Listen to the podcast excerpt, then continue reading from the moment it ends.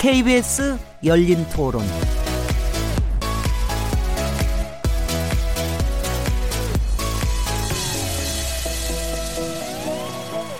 안녕하세요. 묻는다, 듣는다, 통한다. KBS 열린 토론 진행자 시민 김진혜입니다.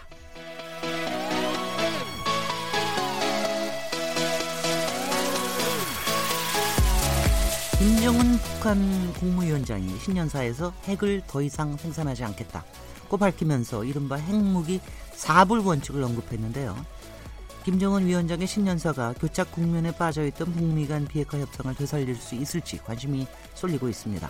도널드 트럼프 미국 대통령은 김정은 위원장으로부터 친서를 받은 사실을 공개하고 조만간 2차 북미 정상회담을 추진하겠다고 밝혔는데요. 오늘 KBS 열린 토론에서는 새해 남북 관계와 비핵화 협상을 전망해보는 신년 기획 인터뷰를 마련했습니다. 더불어민주당 동북아 평화협력 특별위원회 위원장이신 송영길 위원을 모시고 남북미 관계와 남북 경협, 친북방 정책 추진이 가는 의미에 대해 얘기 나눠보겠습니다. 1월 4일 KBS 열린 토론 지금 시작합니다.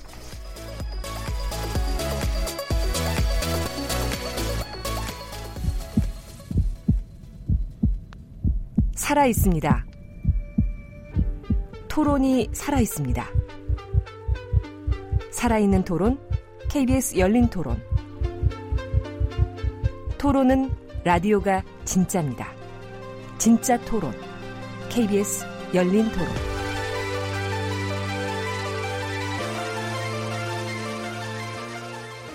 KBS 열린 토론에서는 매주 금요일마다 화제 인물을 집중 탐구하는 시간을 갖고 있습니다. 화제 인물을 모실 수 있는 상황에서는 인물 있는 인물 토론에 직접 초대해서 얘기를 나누고 정치 사회적으로 불가능한 사, 상황일 때는 인물 없는 인물 토론을 통해서 다양한 시선으로 화제 인물을 분석해 보고 있는데요. 오늘은 신년 기획으로 인물 있는 인물 토론입니다. 아, 먼저 코너를 함께 해주시는 패널 분들을 소개해 드리겠습니다. 매주 금요일마다 저희와 함께 하시는 분이죠. 최병묵 전 월간조선 편집장님 자리하셨습니다. 네, 안녕하세요. 오늘 새롭게 모신 분인데요. 김정환 KBS 통일 외교 전문 기자님 나오셨습니다. 예, 안녕하십니까. 오늘 인물 있는 인물 토론의 주인공이십니다. 동영길 더불어민주당 의원님 모셨습니다. 네, 안녕하십니까? 아, 안녕하십니까? 안녕하세요. 네, 네, 새해 복 많이 받으십시오. 네. 송영길입니다. 제가 오늘 뵙자마자 어제 텔레비 출연하고 오셨냐, 뭐 그랬 완전히 달라 보이시더라 그랬더니 아 연식이 아직 아직도 뭐, 이렇게 얘기하시더라고요. 그렇게 새해는 아주 호원하셔서 새해 복을 더 많이 받으실 것 같습니다. 송영길 위원이 어떤 분이신지 많은 분들 아시겠습니다만 간단하게 소개를 먼저 좀 해드리겠습니다. 송영길 의원께서는 학생운동, 노동운동, 인권 변호사로 활동을 하시다가 정계 입문하셨습니다. 새천년민주당 소속 국회의원으로 정치 인생을 시작해 인천 계양을 지역구 국회의원으로 4선을 하셨고요. 지난 2010년에는 제5대 인천광역시장을 지냈습니다.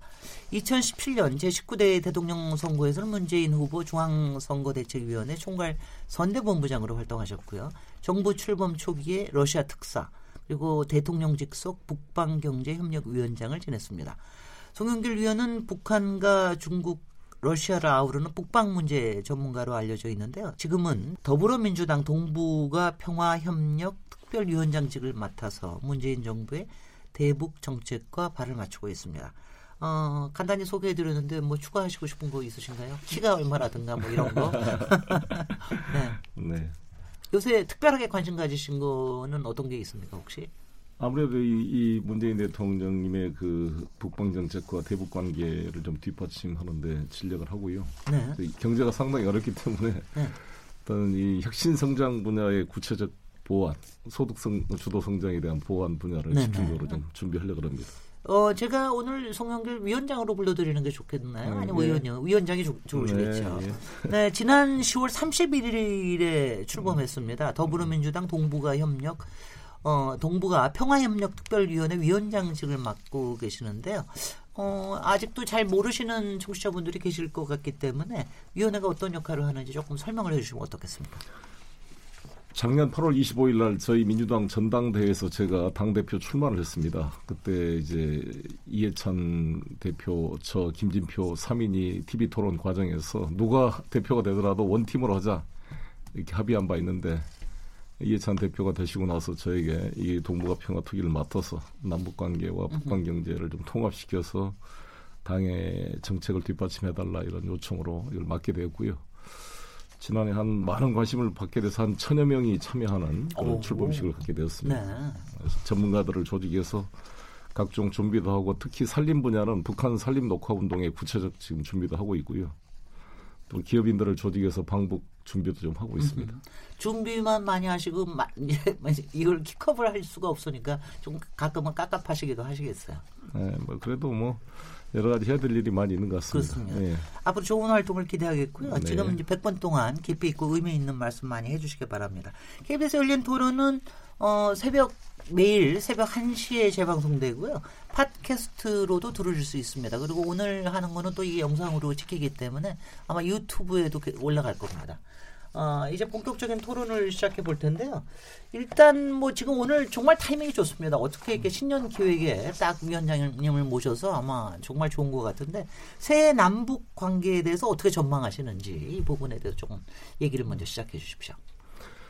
지금 이번 남북 관계에는 미국과 남그 남측 북측 3자가 다 절실한 필요가 있는 게 아닌가 생각합니다. 아, 우리 남쪽 입장에서는 우리나라 중소기업의 그런 활로 대한민국의 새로운 성장 동력을 찾는 데 있어서의 남북 경제 협력이 아주 중요한 블루오션이 될 수가 있고요. 북 입장에서도 제재 문제를 풀어서 경제 집중 노선을 관철시키기 위해서는 뭔가 이걸 해결해야 될 입장이고 미국 입장에서도 다른 대외적인 중동 문제나 모든 분야가 엉클어져 있습니다. 이란 핵 협상도 무효화시켰고 예루살렘과 팔레스타인의 그 극도의 대립이 강화되고 있고 지금 뭐 러시아, 중국과의 관계도 그렇고 모든 분야의 외교적 마찰을 지금 일으키고 있는데 유일하게 북미 관계가 희망을 보이고, 보이고 있고 트럼프 대통령도 재선을 앞두고 성과를 내야 될 그런 입장이 있기 때문에 이 3자 이해 관계를 잘 조정하면 뭔가 구체적 진전을 만들어낼 수 있지 않을까 이런 기대를 하게 됩니다. 그 이번 김정은 위원장의 신년사가 상당히 화제가 됐는데요. 특히 네. 거기서 이제 앞으로 핵무기를 더 이상 만들지 않겠다 네. 이러면서 사실 이런 걸 명시적으로 밝힌 건 아마 이번이 처음이 아닌가 싶은데요. 이 사불 원칙 네. 이게 북미 협상을 특히 이제 트럼프 대통령은 북한 저 미국 내부에서의 여론에도 이제 그냥 신경을 쓸 텐데 이게 북미 협상을 좀 조금 더 촉진하는 모멘텀이 될 수 있을 거라 생각하십니까 어떻습니까? 그렇습니다. 바로 트럼프 대통령 트위터를 바, 제가 바로 확인하고 또 리트윗하면서 잘했다고 제가 좀 해줬습니다. 영어로요? 아, 예, 보실지 네, 네. 안 보실지 모르겠습니다만 네. 아, 우리 한국인들은 북미 정상회담의 성공을 기원한다 이렇게 해줬고요. 저희는 이제 저희가 염려했던 것은 혹시 이제 핵경제 병진 노선으로의 전환을 시사하는 어떤 그 협박을 하지 않을까 이런 우려를 했는데 상당히 완곡한 표현으로 뭔가 좀 간청하는 그런 아주 유화적 표현을 한 것 같습니다. 그만큼 좀 진정성이 좀 느껴지는 게 아니었는가 생각이 들고 핵을 만들거나 실험하거나 사용하거나 이제 전파하지 않겠다 사불 원칙을 발표했는데 제가 정규제 TV를 봤더니 이제 보수인 분들은 이거는 핵 보유 선언이다 이렇게 평가절하 하시던데. 네.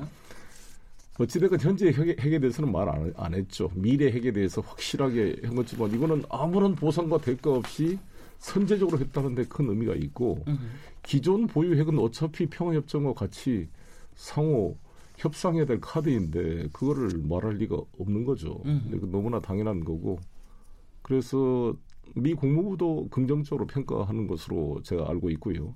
트럼프 대통령 평가도 저 정도면 긍정적이고 또 직접 편지를 받았다 그러니까 NYT가 말한 대로 두 분이 지금 펜팔을 하고 있는 그런 상황이어서 글쎄요.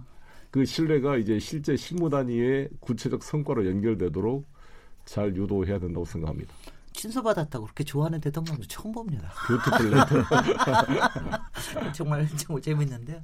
어, 트럼프 대통령이 하여튼 뭐 여러 가지 좀 이렇게 저희를 정말 조마조마하게 할 때도 있고 또 큰 웃음을 주실 때도 있고 그런데 사실 이번에 저 김정은 위원장 신년사 나올 때까지 조금 조, 조마조마하는 마음이 있었습니다. 네. 그래도 이제 하여튼 전체적으로 어, 상당히 좀 이제 큰 행보로 가, 가는구나 하는 이런 점에서 약간 이제 안도를 하고 있는데요. 어떻게 최병목 기자님 어떻게 보고 근데 계십니까? 그럼에도 불구하고 이제 사실은 폼페이오 국무장관과 김영철 통전부장 사이에 그 실무적인 협상이 지금 이루어지지 않고 있잖아요. 네. 그래서 거기다가 이제 김정은 국무위원장의 신년사를 보면 저는 이런 부분을 또 주목해서 봤어요. 과거에 비해서 유난하게 그 자립 경제, 뭐 자주 노선, 뭐 자립형 뭐 무슨 토대 뭐 이런 얘기가 굉장히 많아요. 그 곳곳에 보면 음. 뭐 군수공업 분야에서 뭐 자립 경제의 토대를 마련하고 뭐 작년은 또 뭐 자립 경제를 발판으로 해서 뭘 어떻게 한 한해고 뭐 이런 얘기들이 굉장히 많아요. 그래서 자립이라는 부분은 사실은 그 어떤 국제사회와 같이 가지 않을 수도 있다 하는 걸 좀 내포하고 있는 개념이란 말이죠. 그런 점이 약간 좀 걸리는 부분이고 그러다 보니까 혹시 그 미국 간의 협상이 잘못될 경우에도 김정은 위원장이 대비하고 있는 것 아닌가 이런 또 걱정도 들, 들곤 합니다. 거기다가 최근에 이제 미국 일각에서도 왜 그런 얘기 있지 않습니까? 트럼프 대통령이 최근 들어서 그러니까 작년 11월 달에 중간 선거 이후에 북한에 대한 트윗이 많이 줄었잖아요. 그래서 이제 북한에 대한 관심 자체가 좀 줄어든 것 아니냐. 뭐 이런 일각의 분석도 있거든요. 그런 점들을 본다면 지금 이제 위원장님 말씀하신 것대로 진행이 되면 뭐 그거야 그렇게 진행되는 데 대해서 누가 뭐 이의를 제기하겠습니까? 많은 과연 그렇게 진행될 수 있을 것인가 하는 데 대한 회의적인 견해들 어, 그런 견해들도 같이 추가를 해서 그 앞으로 뭐 이제 계획을 많이 세우실 거 아닙니까? 세울 때 추가를 해서 플랜 A만 세울 게 아니고 플랜 B도 세워야 되는 것이 아닌가. 좀 그런 생각이 들어서 말씀을 드립니다. 저는 역사는 해석하는 사람도 있지만 실천적으로 변화시키는 사람이 필요하고 저희 정치인들은 역사를 해석하는 게 아니라 또 직접 만들어 가야 된다고 봅니다. 그런 면에서 저는 미국과 북한의 지금 태도가 고정적이고 본질적으로 이렇게 변화되지 않는 존재가 아니라 끊임없이 상호작용하면서 변화된다고 보여지고 그 속에 우리 대한민국의 역할이 저는 적지 않다. 그래서 우리 대통령과 이 문재인 정부와 우리 당의 역할이 중요하다고 생각이 들고요. 자립 경제에 대해서는 저도 그렇게 생각합니다. 이 자립 경제를 유난히 강조한 이유는 지금 탈북자 숫자가 매년 3천 명씩 되다가 이번에 1천 명으로 줄었거든요. 거의 3분의 1로 줄었습니다. 제가 탈북자를 통해서 북한과 통화한 사람들의 이야기를 들어보면 지금은 탈북하는 것은 바보다 이런 얘기가 나, 나온다는 거예요. 왜냐하면 북미 관계 정상화에 대한 기대가 평양에서 높아지고 있습니다. 뭔가 경제가 성장할 것이라는 기대를 숨김없이 말하곤 합니다. 제가 이번에 평양에 갔을 때도 그런 대화를 들었습니다. 아, 그런데 만약 이게 안 돼 버리면 그 기대가 실망으로 바뀌게 되면 정권에 큰 부담이 되기 때문에 그것을 미리 그 기대에 대해서 자력갱생 원칙을 강조한 면이 있다고 보여지고요. 두 번째는 경제 발전에 대해서 김정은 위원장이 세세하게 각 문화 비난론 공장 뭐 화학 철학 후체로 지적을 하고 있는데 이게 어때 보면은 자상한 지도자의 모습을 보여주는 것이라 할 수도 있지만 다른 면으로 보면 북한 계획 경제의 한계를 보여주는 거 아니겠습니까? 이런 거를 국가 지도자가 일일이 다 할 게 아니라 이게 시장 원 사회적 시장 경제 원칙에 따라 뭔가 변화가 필요한데 김정은 위원장이 잘한 게 경제 조치가 세 가지를 이야기합니다. 하나는 집단 농장 체제를 사실상 해체시키고 분조 도급제로 3 내지 5명 단위로 각 가정 도급제식으로 이렇게 토지를 불활해서 생산력이 높아진 겁니다.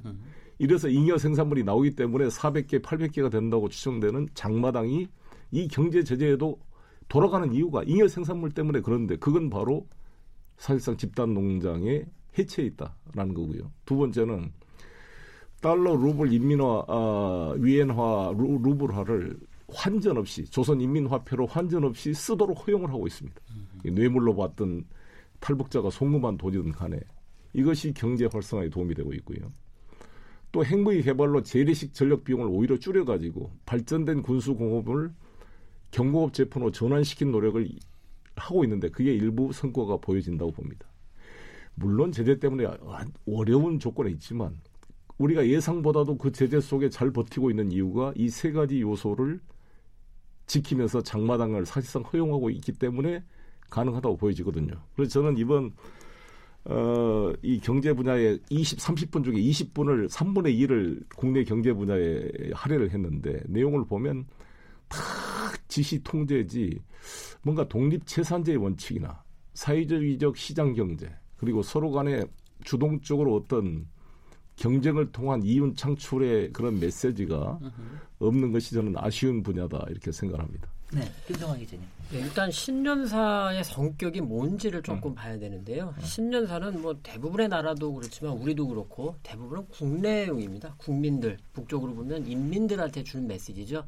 그런 신년사에서 자립 경제를 얘기 안 하고 경쟁을 지금 얘기할 수가 없죠. 북한 체제에서는 지금은 나중에는 모르겠지만 일단 그 부분 하나를 조금 봐야 된다. 그리고 개인적으로는 사부를 되게 중요한데 예를 들자면 바로 이 사불의 예인데 신년사가 굉장히 전략적 모호성으로 굉장히 풍부하게 담고 있다. 그러니까 우리가 이 부분을 부각을 해가지고 예를 들어서 사불 이 부분을 핵동결을 굉장히 강하게 암시했다 해서 그 부분을 부각을 해서 우리가 끌고 가가지고 협상 테이블로 가면은 성공인 거고 근데 또 다른 의견처럼 봐라 저거는 핵 동결 얘기한 게 아니라 핵 보유국 얘기한 거다라고 해가지고 거기에 주저앉아 버리면 그냥 계속 아무 진전을 못 가는 거죠. 그러니까 10년사는 어쩔 수 없이 그리고 자립경제 얘기는 사실 새로운 얘기는 아무것도 아닙니다. 자력경생을 지금 작년부터 굉장히 강조하는데 사실 자력경생이란 용어 자체가 마오쩌둥 중국 주석이 강조를 하면서 내걸었고 그게 김일성 주석도 받아들였던 건데 사실 새삼스러운 게 아니죠. 그런데 중요한 건 이 10년사의 내용에서 어떤 부분을 잘 받아가지고 미국과 한국과 주변국들이 협상의 무대로 북쪽을 잘 유도해서 데리고 오느냐 네. 그리고 그 협상의 장에서 얼마나 성과 있게 끌고 가느냐. 아니면 아니다 저런 얘기는 못 믿겠다. 우리는 절대로 못 믿는다. 속아서는 안 된다. 이러면서 그냥 현실 고착 여기에 status quo 이거로 갈 거냐. 이제 그거는 뭐 각 주변국이 선택을 해야죠. 다만 저의 제 경험으로 볼 때는 우리는 선택의 여지가 별로 없다. status quo 현, 현상 유지 이렇게 가서는 한국은 대단히 어렵다 그리고 북쪽도 마찬가지인데 사실 김정일 위원장 시절에 muddling through란 말이 유행했습니다. 북쪽에 대해서 평가를 할 때 부시 행정부 관련해서 부시 행정부와 아무 협상이 진행이 안 되고 계속 대결하게 되니까 그러면서 부시 행정부 8년이 지나가기를 거, 기다릴 거다. muddling through 할 거다. 그냥 그럭저럭 진흙탕 속을 그렇죠. 그냥 부, 되는 것도 없고 안 되는 것도 없고 이렇게 갈 네. 거다라고 평가를 했던 북쪽인데 김정일 위원장 아버지와 김정은 위원장은 지금 다르죠. 김정은 위원장은 젊고 뭔가 해보고자 하는 의욕이 굉장히 강하고 그거를 우리가 살려서 협상으로 갈 건지 아니면 그냥 옛날에 그 관성과 우리가 북쪽에 대해서 비난하고 공격하는 것처럼 우리도 그 관성에 젖어가지고 타성에 젖어서 어, 못 믿는다 이런 식으로 갈 건지 그거는 선택을 해야죠. 네.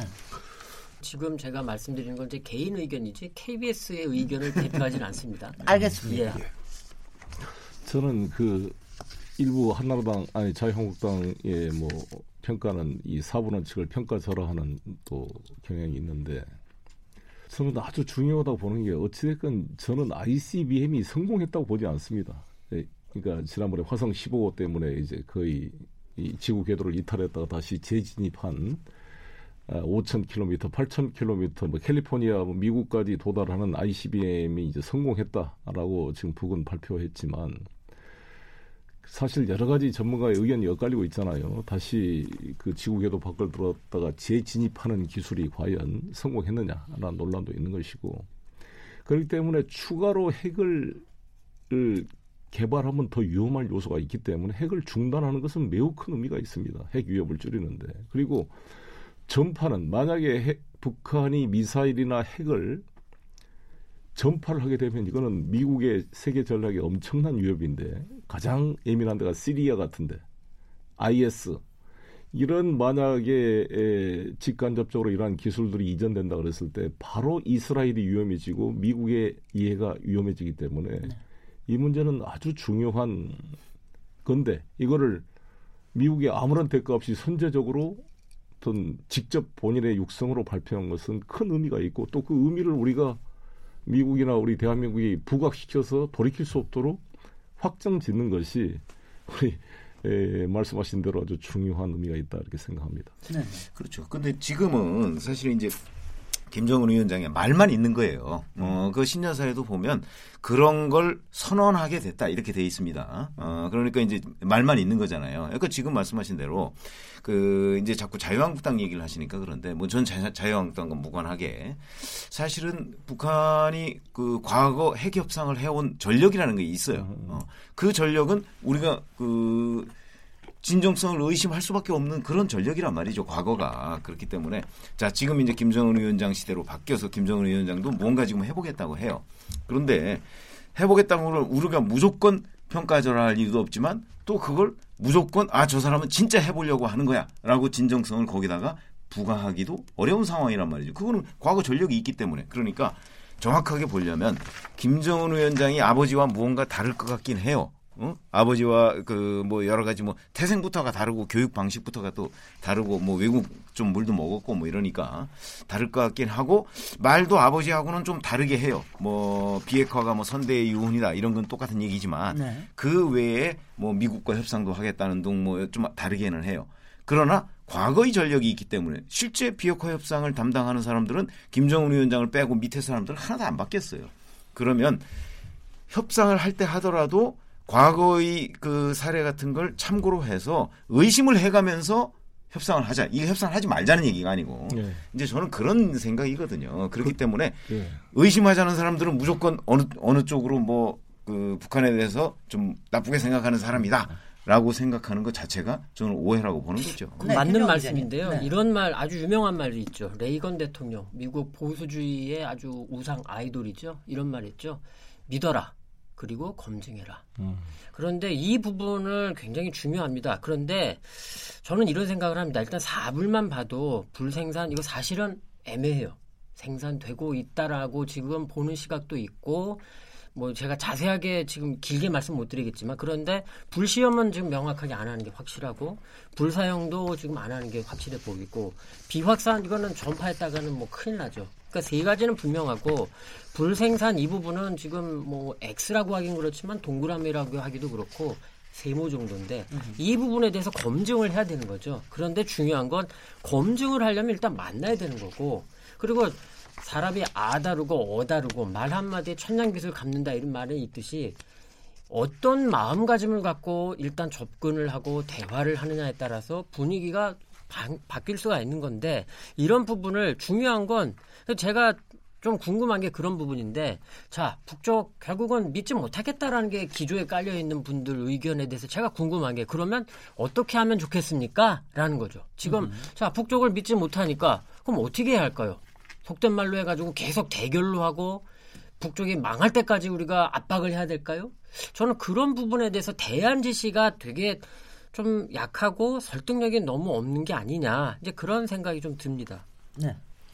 저, 저는 아까 우리 항상 과거의 전례를 보자라는 전제가 이런 게 있는 것 같아요. 북한은 항상 지금까지 약속을 안 지키고 속여왔다 이런 전제가 있거든요. 상당히 보수 언론이 만든 프레임이기도 한데 과연 그러한가? 그렇지 않다고 봅니다. 위키피아에 들어가서도 제네바 합의를 쳐보십시오. 어느 북한이 제네바 합의를 유비한 것보다 미국이 유비한 게 훨씬 많이 나옵니다. 콜린 파월도 자백을 했습니다. 제대로 지킨 게 없었습니다. 94년도 제네바 합의 이후에 미국이 50만 톤 중유를 제때 제공한 적도 별로 없었고요. 캐도 그것도 제대로 안 돼서 DJ 때 들어와서 겨우 시작하다가 스톱해 버렸어요. 그리고 미사일 문제는 들어있지도 않았습니다. 제네바 합의. 근데 미사일 문제를 괜히 꺼내 들어가지고 제네바 합의를 그 압박을 했어요. 또 부시가 되고 나서 악의 추월하고 제네바 합의를 없애려고 제네바 합의를 없애야 북을 불량국가로 만들어야 아, 부시 행정부가 공약했던 그 MD 체제를 만들 수가 있었기 때문에 한 것입니다. 이번도 마찬가지로 제가 다 읽어봤어요. 북미 정상회담 6.12 싱가포르 합의한 거예요. 이게 네 개 항으로 되어 있잖아요. 1항이 뭐냐? 미북 관계 수립 및 한반도에 있어서 지속적이고 견고한 평화 체제 건설과 관련된 이슈에 대해 포괄적이고 심도 있는 의견을 교환했다. 이게 돼 있고요. 그래서 1항은 뭐냐면 새로운 북미 관계를 만들자는 게 1항입니다. 2항은 미국과 북한이 한반도에 지속적인 안정적 평화 체제를 만들기 위해 함께 노력한다. 즉 평화협정 종전선언을 하자는 거예요. 그리고 세 번이 완전한 비핵화를 하기로 한 것입니다. 그런데 지금 뭐 지금 미국이 하고 있는 태도는 뭡니까? 평화협정 종전선언도 안 해줄 뿐 아니라 평화협정에 대한 아무런 구체적 제시나 제재 완화에 대한 제시도 안 해주면서 계속 비핵화만 핵시설 공개하고 리스트 제출해라 이러면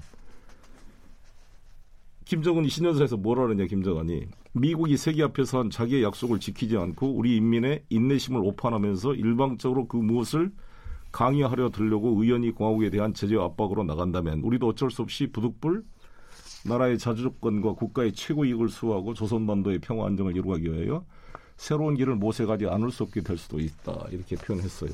이, 이 취지가 나는 그 어, 체크를 해볼 것이 있다고 보는 겁니다. 그래서 자유한국당 의원들에게도 저는 그렇게 설명을 드렸는데 여야 협상할 때 이렇게 일방적으로 한쪽에 양보를 강요하면 자유한국당이 들어줄 리가 있겠습니까? 북미 관계도 마찬가지로 미국은 5천 개가 넘는 핵무기를 가지고 있고 아직도 포괄적 핵실험 금지 조항에 비준도 안 하고 있는 나라입니다. 그것도 안보가 부족해서 이번에 7,500달러가 넘는 국방비를 편성해서 더 핵무기를 더 개량화시키겠다고 하고 있는 나라인데 어떻게 북한에 대해서 체제 안정과 평화 종전 선언에 북미 관계를 해주지 않으면서 핵을 포기하라고 하면 입장을 바꿔놓고 미국이라면 하겠습니까? 미국은 그렇게 총기 사고가 나더라도 총기가 더 팔려. 왜 팔리냐 물어보면 총이 있어야 자기 안전을 지킬 수 있으니까 자기 나라 정부도 경찰도 믿지 못하겠다는 게 미국인들의 일반적 생각입니다. 그런데 어떻게 일방적으로 총을 내려? 같이 총을 내려야지.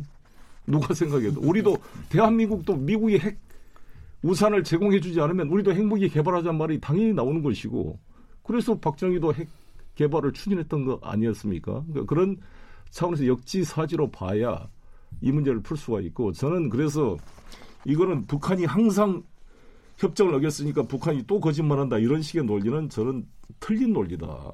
미국도 어겼고 같이 공동으로 책임감을 가지고 같이 해가야 된다 이렇게 생각합니다. 아 제가요 네. 한 가지 음. 요청할게 요 제가 네. 잠깐 하면 제가 지금 이제 지금 열린 토론 맡은 지 7개월인데 시작하자마자 그때 저 남북 정상회담부터 북미 정상회담 해가지고 네. 하여튼 남북 쭉 관련해가지고 아마 거의 열 번은 토론을 한 것 같아요. 근데 이제 그러면서 느끼는 게 뭐냐면은 솔직히는 그 과정에서 김정은 위원장도 진화했고 문재인 대통령도 진화했고 특히 이제 트럼프 대통령이 제일 진화를 좀 많이 한 것 같고 그런데 이제 그 보수나 진보 쪽에서도 다들 전문가들도 같이 이런 상황에 대해서 같이 좀 고민해 나가는 쪽으로 많이 가 있는 것 같다는 생각이 듭니다. 최근에 와서는 물론 이제 음. 어느 특정 정치 세력은 어떻게 될지 그러니까 대외적으로 얘기하는 것과 달리 속에서는 그러니까 이거를 어느 정도 선에서 어떻게 풀어가야 될까에 대한 고민들은 다들 좀 하고 있는 것 같아요. 근데 이제 이 부분에서 가장 갈리는 게 뭐냐면은 그러니까 비핵화의 개념이라고 하는 걸 어디까지로 할 거냐. 음. 그러니까 비핵화가 이른바 대미 관련해서 비핵화 아까 얘기하신 ICBM 뭐 아직 완성 안 됐다고 생각하신다고 음. 하지만 뭐 이런 부분만 그냥 무능화 시키면 되는 거냐 아니면은 어 완전한 비핵화를 얘기를 하면서 하는 거죠. 그 이거에 대해서 미국이 가지고 있는 개념은 무엇이냐. 근데 이게 과연 현실성이 있는 얘기냐. 이 부분에 대한 그 다음에 특히 뭐 저는 그 얘기가 굉장히 좋던데 소련이 무너질 때 솔직히 음. 그 안에 핵무 핵이 한 몇천 개가 있었다면서요. 네. 근데 몇천 개가 있어도 핵을 쓰지 못하는 상황이 되면은 못 쓰는 거다. 네. 그러니까 뭐 이런 얘기를 하면서 서로 간에 이렇게 좀 이렇게 접근하려고 하는 이런 게 좀 있는 것 같은데 지금 내부에서 위원회에서 토론을 하시거나 네. 아니면 뭐 어떻게 정부하고 얘기를 할 때 이런 시나리오에 대해서 특히 비핵화의 개념에 대해서 어떤 시나리오를 좀 갖고 계십니까? 그래서 저는 그 이 비핵화는 평화협정 체결과 같이 갈 수밖에 없다. 러시아, 중국 제가 어, 푸틴 대통령을 만났을 때 그때 라브로프 외교장관을 별도로 만났습니다. 라브로프 외교장관이 저한테 준 문건이 그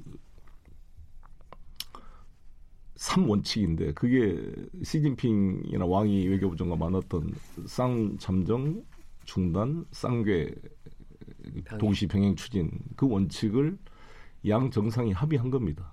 어, 양 외교부 장관도 합의하고 그 문건을 제가 어, 문재인 대통령께 전달해 드렸는데 그 원칙대로 가는 거 아니겠습니까 실제로 쌍 중단해줘 서로 간에 그러니까 한미 합동 훈련 좀 중단했고 자기들도 미사일 발사 도발 중단하고 추가 핵실험 중단했고 지금 현재가 쌍 잠정 중단 상태로 돼 있는 거 아니겠어요? 네. 그다음에 이제 비핵화로 가려면 병계해줘 쌍계 병행을 해야죠. 평화협정 체제 논의와 핵 리스트 제국과 사찰, 그다음에 핵 폐기의 과정을 병행하면 되는 겁니다. 그러니까 지금 중요한 것은 그 병행을 하기 위해서 기본적으로 저는 제재 완화가 필요하다고 보여지고요. 제재 완화를 위해서 아니 지금 핵실험도 안 하고 추가도 안 하고 비핵화 하겠다는데 제재를 계속 강요한다? 그럼 그런 미국을 어떻게 신뢰하고 핵 리스트를 제출하겠어요? 음. 지금까지 제가 태용 군사도 만나보고요. 다 이쪽 그 제가 나름대로 공부해보고 제가 이라크도 다녀왔잖아요. 이라크전을 막기 위해서. 음. 그때 제가 하마디 이라크 국회의장도 만나보고 제가 후세인은 못 만났습니다만 이라크 주요 정비사들을 만나봤습니다. 미국의 전쟁 침략을 막으려고 이라크가 스커드 미사일을 스스로 해체하고 대통령궁 지하에까지 IAEA 사찰단을 받, 받아줬어요. 엘바라데이 사무총장도 보고서를 보면 후세인이 정말 열심히 후세인 정부가 협력했다고 나와 있습니다. 예. 그런데도 미국이 공격을 했습니다. 핵무기도 없고 대량 살상 무기도 없는데 거짓말로 CIA가 문서를 조작해 가지고 부도덕한 전쟁을 한 게 이라크 전쟁입니다. 부시, 지금 트럼프 대통령도 당시 부시 대통령 이라크 전쟁을 반대했습니다. 그래서 지금까지 부시하고 트럼프하고 사이가 안 좋은 이유가 그, 그게 또 있습니다. 네. 근데 그러면 마찬가지죠. 만약에 북이 핵 리스트를 다 제공하면 이게 진짜로 제공하겠냐고요. 부실하게 제공하면 또 거짓말했다 그럴 거고 제대로 만약에 제공하게 되면 어떻게 되느냐. 미국이 모든 핵시설을 동시 폭격할 수 있는 폭격 지도를 주는 겁니다. 만약에 불신이 돼가지고 미국이 협상을 포기하고 군사 옵션을 선택한다 그랬을 때 북한은 완전히 모든 군사 공격 목표를 다 미리 갖다 주는 건데 입장을 바꿔놓고 생각해서 이런 불신 상황에서 어떻게 그게 되겠냐고요. 네. 그러니까 미국이 절대 자기들을 침략하지 않고 군사적 옵션을 쓰지 않고 평화 협정을 보장해 줘야 핵 리스트를 제공하지 않겠어요? 우리라도 안 그러겠습니까? 입장을 바꿔놓으면? 네. 네. 네. 그러니까 지금 말씀하신 걸 보면 이제 미국이 모든 그 약속 이행을 안 한 것처럼 얘기하시는데 사실은 제네바 협정 당시에도요. 그 북한이 영변에 있는 시료 채취에 동의한 적이 있어요. 음, 동의한 적이 있는데 영변에 시료라고 갖다 주었는데 그게 영변 것이 아니에요. 그래서 아 그러면 이거는 영변 것이 아니니까 다른 걸 그럼 그 이 너희가 낸 시료에 있는 그 지역 걸 한번 가보자. 이렇게 됐던 거예요. 그 제네바 합의 이후에 그게 깨지게 된 결정적인 계기가 그런 거거든요. 그러니까 이런 식으로 이제 북한은 항상 그 후에도 2000년대에도 보면 검증을 하자 그러면 그 단계에서 끝나요.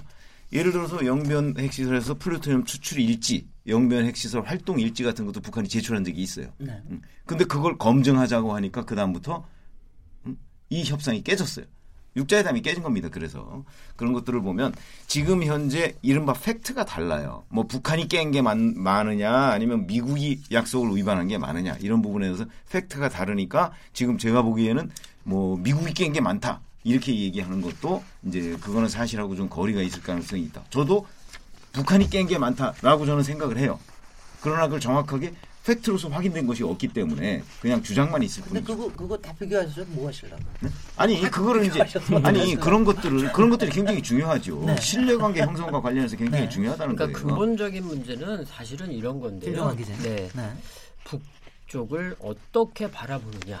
이 시각의 문제 같아요. 제가 경험해 본 바로는 무슨 말씀이냐면 북쪽을 하나의 국제사회에서 국가로 대우를 하고 북쪽과 대화를 할 수 있다라는 시각을 갖고 있는지 아니면 북쪽은 뭐 나쁜 놈이고 이른바 로그 스테이트고 뭐 이러니까 그 다음에 덧붙여서 미국 같은 경우 아까 송 의원님 말씀하신 대로 미국 같은 경우에는 그리고 한국의 일부 정치 세력도 그렇고 북한 문제로 만들어 가지고 정치적으로 미국의 국제 정치, 미국의 국내적인 위상 여기에 이제 활용하는 측면이 강한 거죠. 거기에 한국 정부가 약간 이제 정권이 바뀌면서 입장이 자꾸 바뀌니까 일관성 있게 못 간 그런 측면이 있는데 그리고 이런 건 있습니다. 예를 들자면 너무 옛날 얘기는 저, 는 별로 하고 싶지는 않은데 왜 제네바 기본 합의, 북미 기본 합의를 만들었느냐?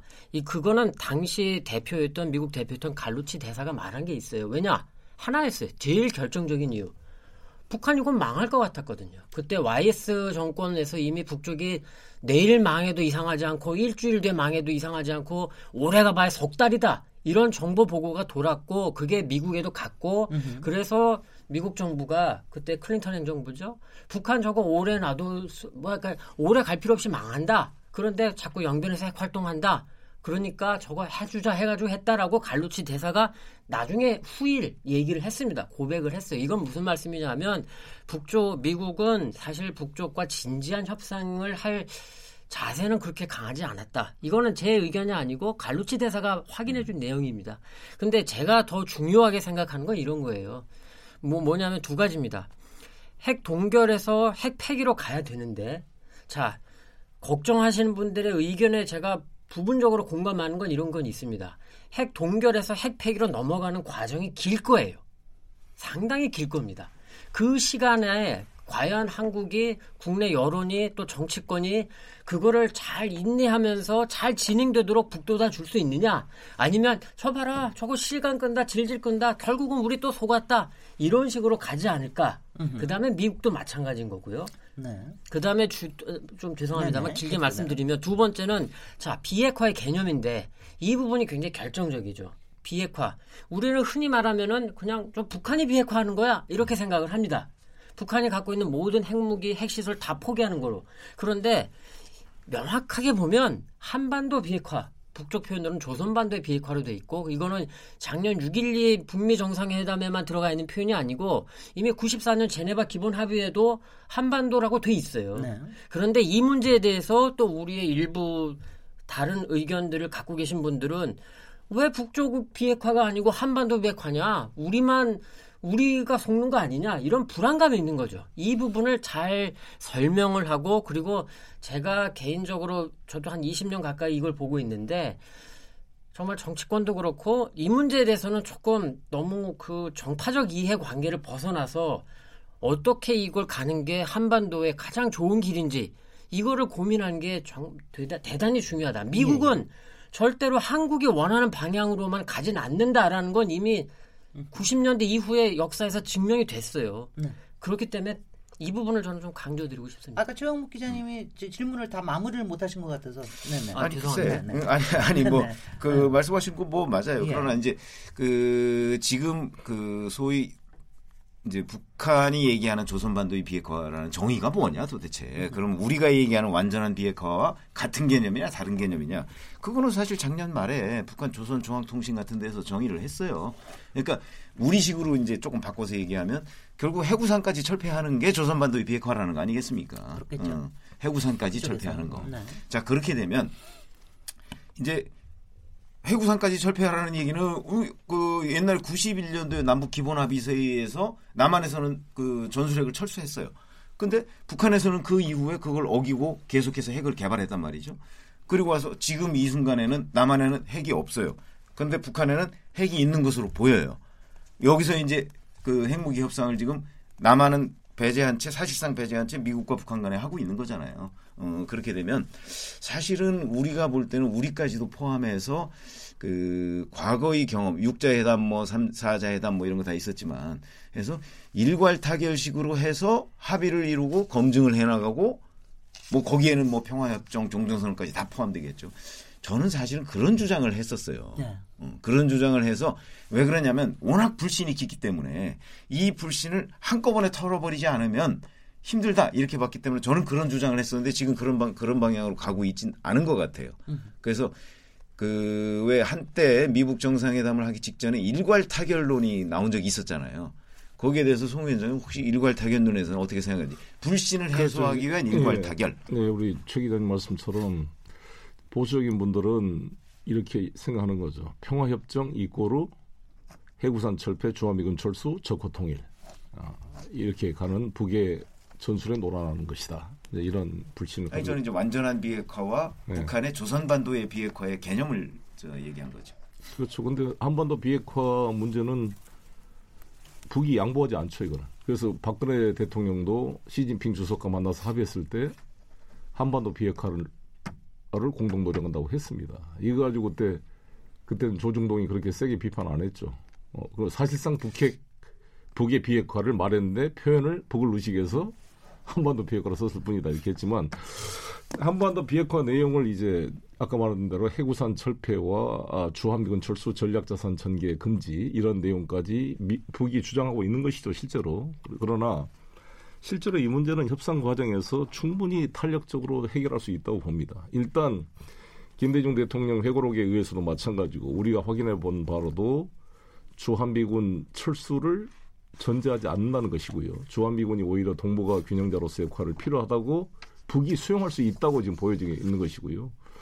핵우산 문제도 핵으로 공격하지 않는 한 자기들이 핵을 공격하지 않는 한 핵우산 제거하라는 논리도 사실 안 맞는 면이 있거든요. 충분히 이건 탄력적으로 논의가 가능한 부분이다 이렇게 생각합니다. 네. 전략 자산 전개 문제는 저는 신중해야 된다고 봅니다.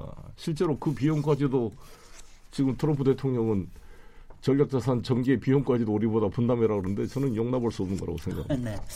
여기서 이 얘기하다가 이거 가지고 다 100분 다 채워야 될지도 모르겠으니까는요. 어, 이제 좀, 이제 예측을 좀 해주시죠, 그래도. 그러니까, 음. 그러니까 이제 이 전개가 되는 과정이, 그러니까 저희한테 이제 얘기 드리는 게 북미 정상회담도 있고, 또 이제 김정은 위원장의 서울 답방도 있고, 음. 어, 이 과정 자체가, 그러니까 시점과 타임라인과 그 다음에 이 순서가 그리고 대개 언제쯤 이루어질 건지 한번 뭐뭐 뭐 우리가 점쟁이는 아니지만 이렇게 똑부러지게 좀 얘기 좀 해주시면 좋겠습니다. 글쎄요, 뭐 그건 아무래도 연초에 이루어지도록 네, 분위기가 만들어지고 있고 또 그렇게 유도해야 한다 보여지고요. 네. 이제 1월 중순경에 미국 의회가 이제 개원이 되면 그렇습니다. 음, 지금 하원을 장악한 민주당이 여러 가지로 트럼프에 대한 공격이 시작될 텐데 그게 어떻게 트럼프 행정부의 의사결정에 영향을 미칠지도 봐야 되고 그래서 어 저는 대의회 외교가 중요하다고 생각이 됩니다. 음. 저도 미국을 한번 방문할 시간을 어떻게 내봐야 되는데 저는 이제 주로 지금 서신을 통해 미 의원들한테 제 입장이나 이걸 좀 이걸 보내고 있는 상황이지만 네. 어떤 대의회 외교가 아주 절실히 필요하다고 생각이 들고요. 저는 북미 정상회담이 합의가 되면 날짜가 합의가 되면 김정은 위원장의 서울 답방이 편해지지 않을까 이렇게 생각합니다. 네. 꼭그 북미 정상회담 이후에 하는 것보다는 그 전에 좀 빨리 진행될 수가 있으니까 서울 답방은 좀 되면 어, 북미 정상회담 일정도 확정돼 있는 상태에서 서울 답방이 되면 훨씬 더 부드럽게 에, 이야기가 될 수 있지 않을까 네. 생각합니다. 저도 질문이 하나 있는데 이 예, 예. 관련해서 그 작년에 이제 연내 서울 답방 그래서 뭐 20일 날 온다 뭐10 며칠 날 온다 뭐 여러 가지 얘기들이 많았잖아요. 근데 그 여권에 계시니까 그게 결정적으로 무산된 이유가 뭔지 혹시 아십니까? 그래서 궁금해서 제가 여쭤보는데. 아무래도 그 좀 보안 문제도 있지 않았을까 싶고요. 보안. 네. 네. 왜냐하면 그 북중 간의 정상회담을 보면 중국이 북한을 배려해서 김정일 위원장이든 김정은 위원장이 북경에 와가지고 시진핑과 만나도 절대 확인을 안 해줍니다. 안 해줬죠.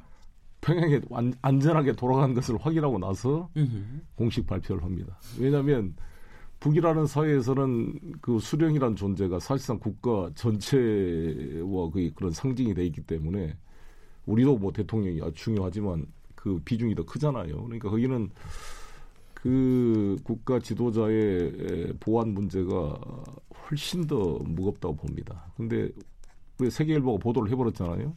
제가 그, 알기로는 13일로 오는 것으로 아마 음. 저는 결정이 내정이 아, 됐었는데, 예, 그게 돼버리고 17일 날은 김정일 위원장 추도시기 때문에 그렇죠. 안 되고 음. 그러니까 연말이 돼서 무산된 게 아닌가. 그래서 네. 저는 그 사, 사전에 그 일정이 보도가 되는 바람에 무산된 것으로 그렇, 아, 그렇게 그렇다 봅니다. 저는 그 우리나라 언론 상황을 잘 이해를 우리 언론들이 그러니까 좀 어, 국가적인 문제는 좀 특종의 욕심보다는 좀 자제할 필요가 있다고 생각이 들어요. 저는 조금 다른 네네. 생각이 있는데요. 제가 한 가지씩만 조금 어, 시청자들의 이해를 위해서 아직 그 좀 아까 우리 최병목 기자님 말씀하실 때 전술핵 철수는 남북 한반도 기본 합의서에 따라서 한 게 아니고 그 이전에 부시 행정부 아버지 부시 행정부가 세계적으로 전술핵을 네. 에, 하면서 한반도에서 남쪽에서도 철수시켰죠. 예, 그러면서 그 네. 그걸 탄력받아서 한반도 기본 합의서가 있었고 그다음에 김정은 위원장은 아직 수령은 아닙니다. 지금 수령이라고 네. 그렇죠. 그렇죠. 예, 뭐 사소하지만 혹시라도 그리고 알, 저는 사실 연말에 김정은 위원장이 서울 안 온 게 꼭 나쁘진 않다고 생각합니다. 네. 네. 왜냐하면 와서 남쪽에 내놓을 그리고 미국이나 전 세계에 내놓을 카드가 사실은 마땅치 않았을 거다. 자기, 자기네들이 가져갈 것 카드도 없고. 그렇죠. 마땅치 네. 않았기 때문에 네. 물론 경호 문제 굉장히 컸겠지만 남쪽에 오면 9월 평양 공동선언 이상의 뭔가를 남쪽에 제시하고 미국이 오케이를 할 수 있는 동의할 수 있는 그런 부분이 있어야 되는데 굉장히 어려운 지금도 마찬가지지만 12월에는 어려웠고 그다음에 남쪽에 오면 또 사실 보면 작년에 남북 관계는 비대칭적이었어요. 굉장히 유례가 없이 군사 분야에서 많이 나갔습니다. 그 군사 공동위원회 남북 군사 공동위원회 하나 빼고는 남쪽이 원하는 게 다 됐어요. 음. 그 정도로 비대칭적이고 북쪽이 적극적으로 들어줬는데 북쪽 입장에서는 생각해 보십시오. 자, 너희가 원하는 거 우리 이렇게 해줬어. 너도 좀 우리 원하는 거 해줘야 되지 않아? 그래서 이번에 개성공단 금강산 관광 아무런 전제 조건 없이 재개할 용의가 있다라고 네. 밝혔을 것 같은데 네. 그런데 연말에 왔었으면 사실 남쪽도 상당히 주기가 어려운 시점이기 때문에 알겠습니다. 지금 뭐 그게 꼭 나쁜 건 아니다 그렇게 봅니다. 요거에 대한 답변은 저희가 2부에 가서 2부에 이제 저희 남북 경협에 대한 얘기도 하고 그러기 때문에 거기에서 같이 끼어서 얘기하도록 하고요.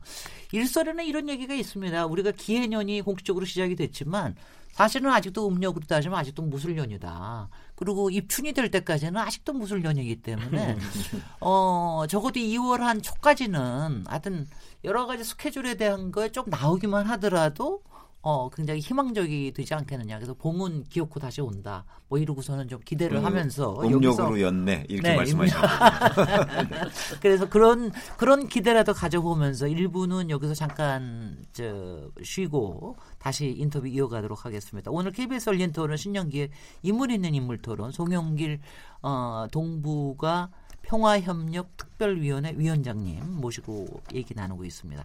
지금 여러분께서는 KBS 열린 토론 시민 김진애와 함께하고 계십니다.